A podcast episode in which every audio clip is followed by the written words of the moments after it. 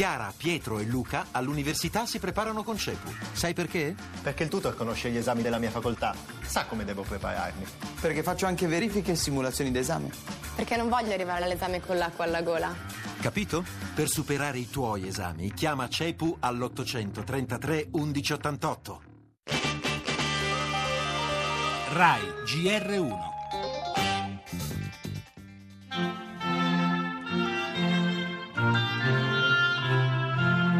Le strutture della Chiesa, prima che fare business, dovrebbero preoccuparsi di accogliere famiglie di migranti. Ha detto testuale Papa Francesco, ma se lavorano come albergo è giusto che paghi le imposte.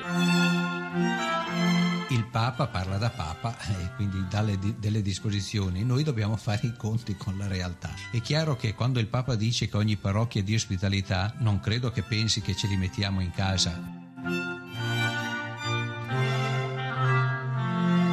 Pensavamo di contattare la Caritas diocesana dando questa nostra possibilità, disponibilità ad accogliere chi loro potranno dirci di accogliere.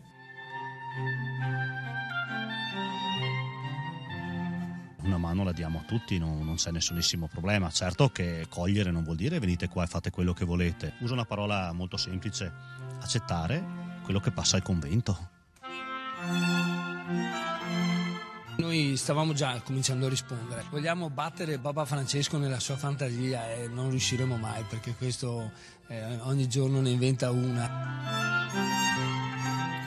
È l'ultima presa di posizione di Papa Francesco, l'invito a pagare l'IMU rivolto alle strutture religiose che in modo continuativo svolgono attività alberghiera. Altrimenti, ha aggiunto Bergoglio intervistato da una radio portoghese, il business non è pulito.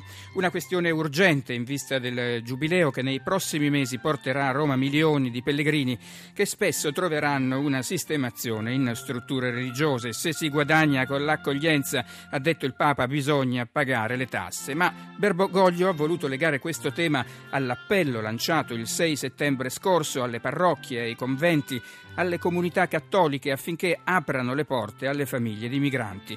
Un appello che sta ottenendo risposte positive, risposte prudenti, ma anche decisamente negative, come potrete ascoltare nella prima puntata della nostra inchiesta sull'argomento che andrà in onda tra poco nel giornale. Le altre notizie in apertura la cronaca con un'operazione all'alba contro la Camorra tra Napoli e Caserta, 44 gli arresti, immigrazione, salta l'accordo sulle quote in Europa e molti paesi ripristinano le frontiere a rischio Schengen la politica economica, sale a 27 miliardi la manovra e Renzi promette abbasseremo il debito. Torneremo sul maltempo, il bilancio è pesante, una vittima e due dispersi.